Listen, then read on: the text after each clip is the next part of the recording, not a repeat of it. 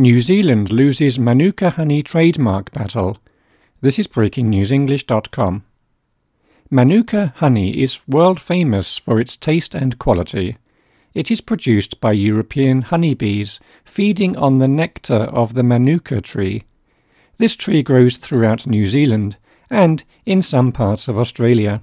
For over a decade, there has been a trademark battle between the two countries. The New Zealand honey industry wanted Manuka to become a trademark. This would mean only New Zealand beekeepers could use the word Manuka. However, Australia said this was wrong because it also produced Manuka honey.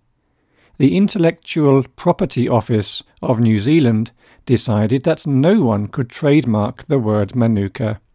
This means Australian beekeepers can use the word.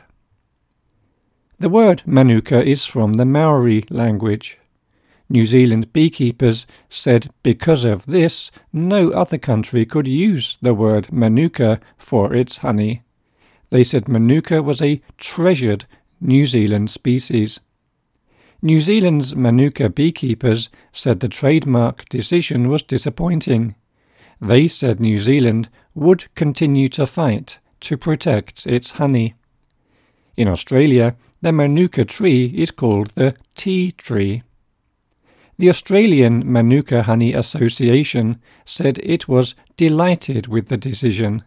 It said, Our product has a long history of being recognised as Manuka honey. It is produced like the New Zealand product is, and it also offers the health benefits that consumers value so highly.